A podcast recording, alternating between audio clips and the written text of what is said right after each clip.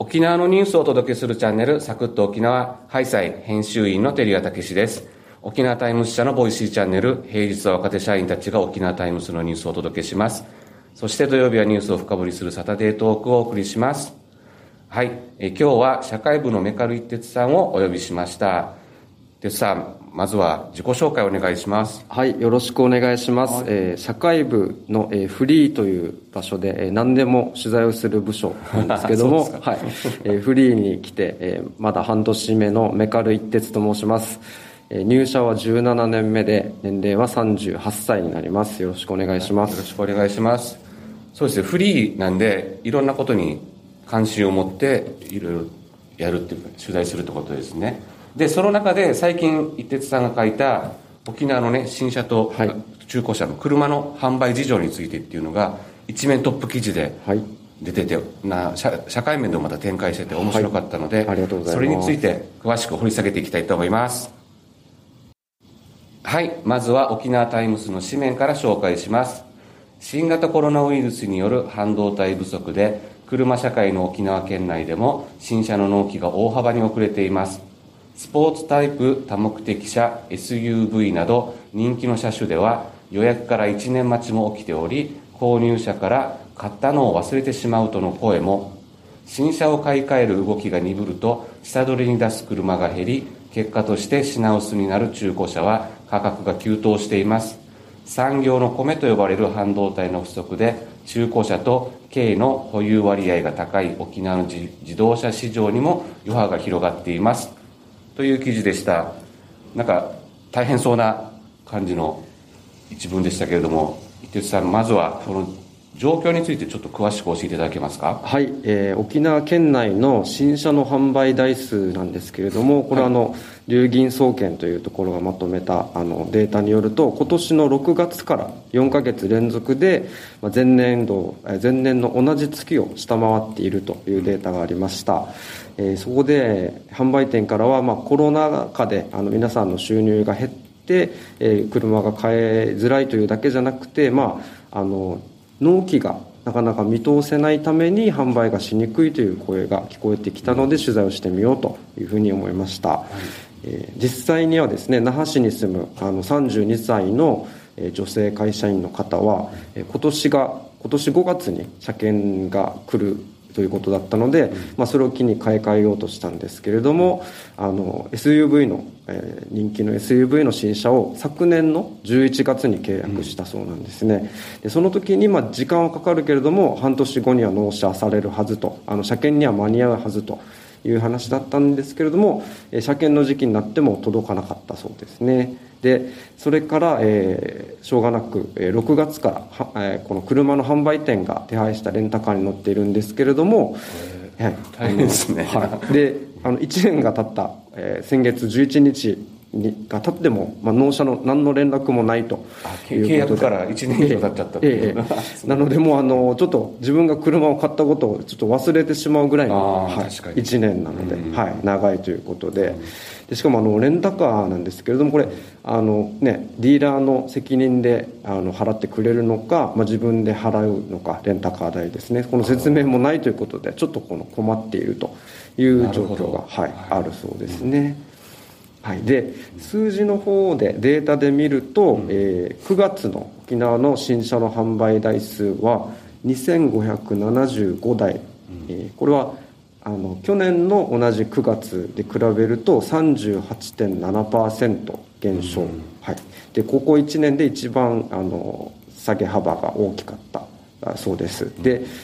コロナの流行る前の2019年と比べるともっと大きいあの45.7%もうほぼ半分ぐらいですね。のそうですね、はい、減少だったそうです。ものすごい落ち込みですね。はい。っていうかもう1年以上待つというのも結構なことだと思うんですけども、はい。そもそもこの納車が遅れるっていうの原因は何なんですかね？はい。あの新車を販売しているお店で働く30代のあの男性の方に聞くとですね、まあ、コロナの不景気だけではなくて、まあ、半導体と部品の供給が遅れて納期が読めなくてでそれで商談でもはっきりと伝えられないことも影響しているのではないかとおっしゃってましたね。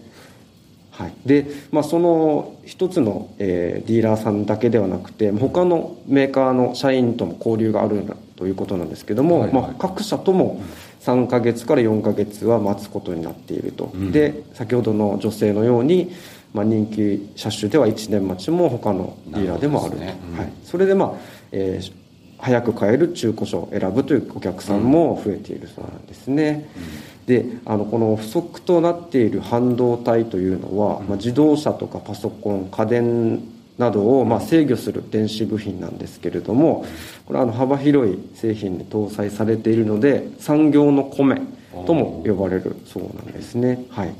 でえなぜ不足しているかというと、まあ、新型コロナによるリモートワーク皆さんもしてると思うんですけれどもこのリモートワークが増えるとパソコンなどの機器のあの需要が高まって、まあ、それに供給が追いつかないからという理由も一つあるということですね。で、えー、部品ですね車の部品についても、まあ、東南アジアでえコロナが感染拡大して部品の調達が困難になったり、えする事情もあるということで、えー自動車のですね国内の大手8社は、えー、来年3月期の、えー、にですね車を作る量なんですけれども、287万6000台を減産すると発表しています。あこれ287万台減らすという。減らすということですね。すごい、ね、だいぶ減らしますね。はい。はい、でそういったあの、まあ、コロナによる影響で新車の、えー、納期が滞っているので、まあ、沖縄ではあの皆さん中古車を買うのが方が多いんですけれども、まあ、その中古車にも、えー、影響が及んでいるそうです。なるほどですね、まあ、半導体がそもそもパソコンに流れちゃってる中で、うん、さらに需要作り製造側も遅れちゃってるんで、ね、需給が逼迫してるんで車まで回ってこなくなっちゃってるはい、追いついてないという。ことなんですね、はい、でまあ新車だったら分かるんですけどもこの、まあ、手軽に買えるんで沖縄では、ね、中古車とか人気あるんですが、はい、なぜ中古車とか軽まで広がっていくんですか、ね、はい。あのまあ、新車が売れないとですね、まあ、新車を買う時っていうのは乗ってる車を下取りしますね。で、その下取り車が、まあ、新車を買わないと下取り車が少なくなるため、まあ、中古車市場に流通する量が少なくなるということですね、で、えー、少な、えー、需要は先ほど言ったように新車が買えないので中古車を買いたいけど中古車が少ないと、それでまあここも需要と供給のバランスがあ崩れて2割弱ほど高くなっているそうですね中古車は、うん、はい。まあえっと、販売業者は、まあ、あの輸送費などを加えると店で販売する時はまあ3割高ぐらいになっていると。で,、はい、で中古の軽というのは安いイメージなんですが、まあ、100万円を超えるケースも珍しくないと、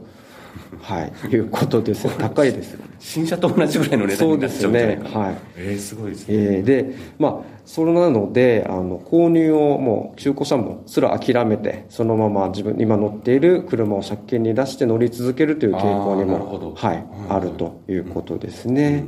うん。はい、で、まあ、あの取材した、えー、中古車自動販売協会これ沖縄の JU 沖縄の、えー、後期会長は、うん、まあ、新車と中古車の販売を連動していると、うん、販売新車が苦戦すると下取り車が入ってこないからですよと説明していました。なるほどですね、はい、結構複雑なんだけど面白い仕組みですね、そうですね。あちこち取材してますね。面白いですね、はい、もうちょっと詳しく聞きたいんで、一旦ここで区切りますね。はい。えー、なんです半導体が足りなくて新車が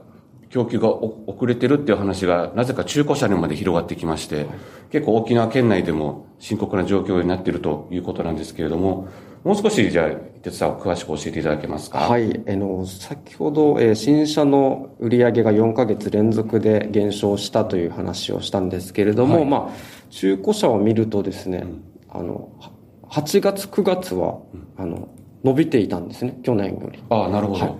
これなぜかなと思って、あの、先ほどの JA 沖縄の後期会長に聞いて、あの、もしかして中古車屋さんが儲かってるのかと思って聞いたんですけれども、あの、いや、もうた、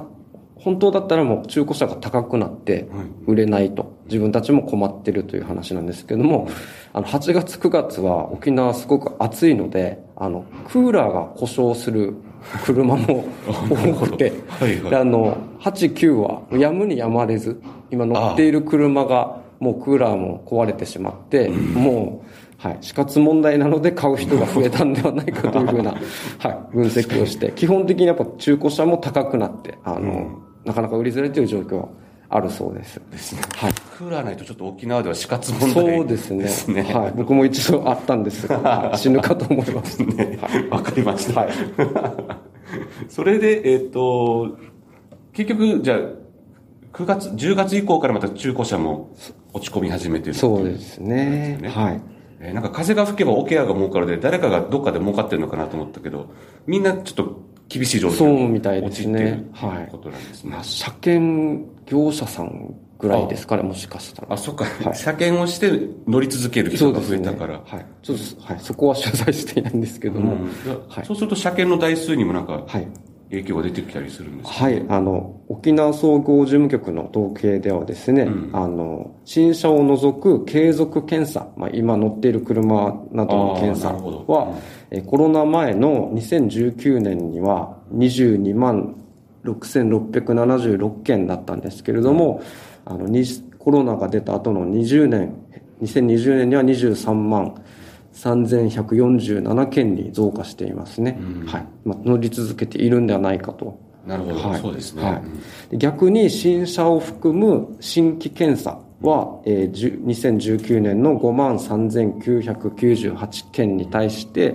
えーコロナ後の20年は4万6924件。こちらはあの減っていますね。えー増加の件数が6471件。えー減新規の減少は7074件で、まあ結構近い数字と言えるんじゃないかなと。そうか、新規が減った分じゃ継続の方にはい。流れてるんじゃないかうのないかと、が見られるはい、これはまだ、はい、詳しい分析ではないんですが、まあ、数字を見るとうん、そういうふうに読めるなという感じですね。はい。で、取材では、あの、まあ、走行距離10万キロ超えたので、買い替えようとした30代男性も、まあ、えー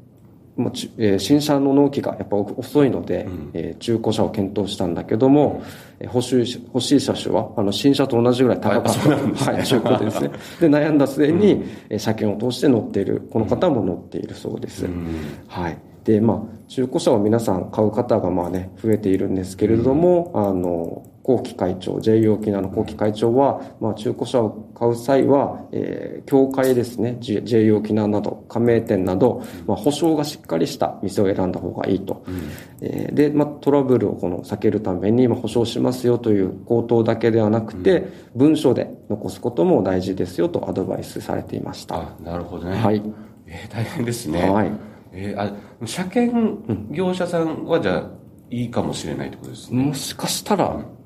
なるほど。減った分増えてるので一緒かあ、もしれないそうか、同じぐらいですね。そううん車検ってでも、やると何年ぐらい ?3、4年ぐらい？2年であ、2年間。はいでもしかしたらその2年間影響する可能性も出てくるそうですねあの、販売に。はいですね。はいなるほどですね。今後もじゃあ影響が、まだ、あ、そっか、半導体自体がまだ生産が回復してないんで。そうですね。だから見通しができないと。あのああ、じゃあ今後も影響がずっと続く可能性もあるわけですね。はい。ディーラーの方は言ってました、えーはい。じゃあ、取材はまだまだ追っかけていくような感じですか、はい。あのウォッチしていきたいと思います。はい、あありがとうございました。エンディングです。伊哲さん上手ですね。いえありがとうございます。慣れてる感じがしました。あの実は、えー今まで、えー東京支社というところで、まあ、あの国会の取材だったり、うんあの選挙担当で知事選とかあの選挙を取材して、まあ、結構沖縄の、えー基地問題とかがあるので、あのラジオとかテレビにあの出演依頼があってですね、はい、そこであの話させていただいてたので、まあ、ゆっくり喋るとか、うん沖縄のことなので、まあ、皆さん、あの一から分かるように丁寧に説明するというふうなあの話し方を心がけています。あ素晴らしいですね。はいまさに、今、ハッシュタグ企画の話をしようと思ったんですけども、はい今回相手に伝わる話し方っていうところで、それをもうすでに備え、備えてるという ことなんですかね。はい、ありがとうござい素晴らます。しいですね。はいこれはじゃああれですね、次の機会も期待できそうですね、何か。はい、なんかあの、面白い記事が書けたら皆さんに紹介できればと思います。え週一本ぐらいそういうの書いてんじゃないの？はい、テルヤさんから依頼があれば。毎週出れることになりますんで。わ、かりました、はいぜひまた次回もよろしくお願いします。はい今日はありがとうございました。えー最後までお聞きくださりありがとうございました。今日取り上げたニュースは沖縄タイムスのニュースサイト沖縄タイムスプラスでお読みいただけます。チャプターにリンクを貼っておりますので、気になるニュースをぜひチェックしてみてください。コメント欄への感想やご意見もあると嬉しいです。よろしければいいねやフォローもお願いいたします。それではまた来週は月曜から金曜まで沖縄タイムスの若手社員がニュースをご紹介し、土曜日は経済ニュースを解説します。来週月曜日の担当は岸本啓太さんです。皆さんぜひ聞いてみてください。今日は社会部のメカル一徹さんの解説でした。メカルさんありがとうございました。ありがとうございました。ペーニフェーデビタン、またんちしみそうりよ。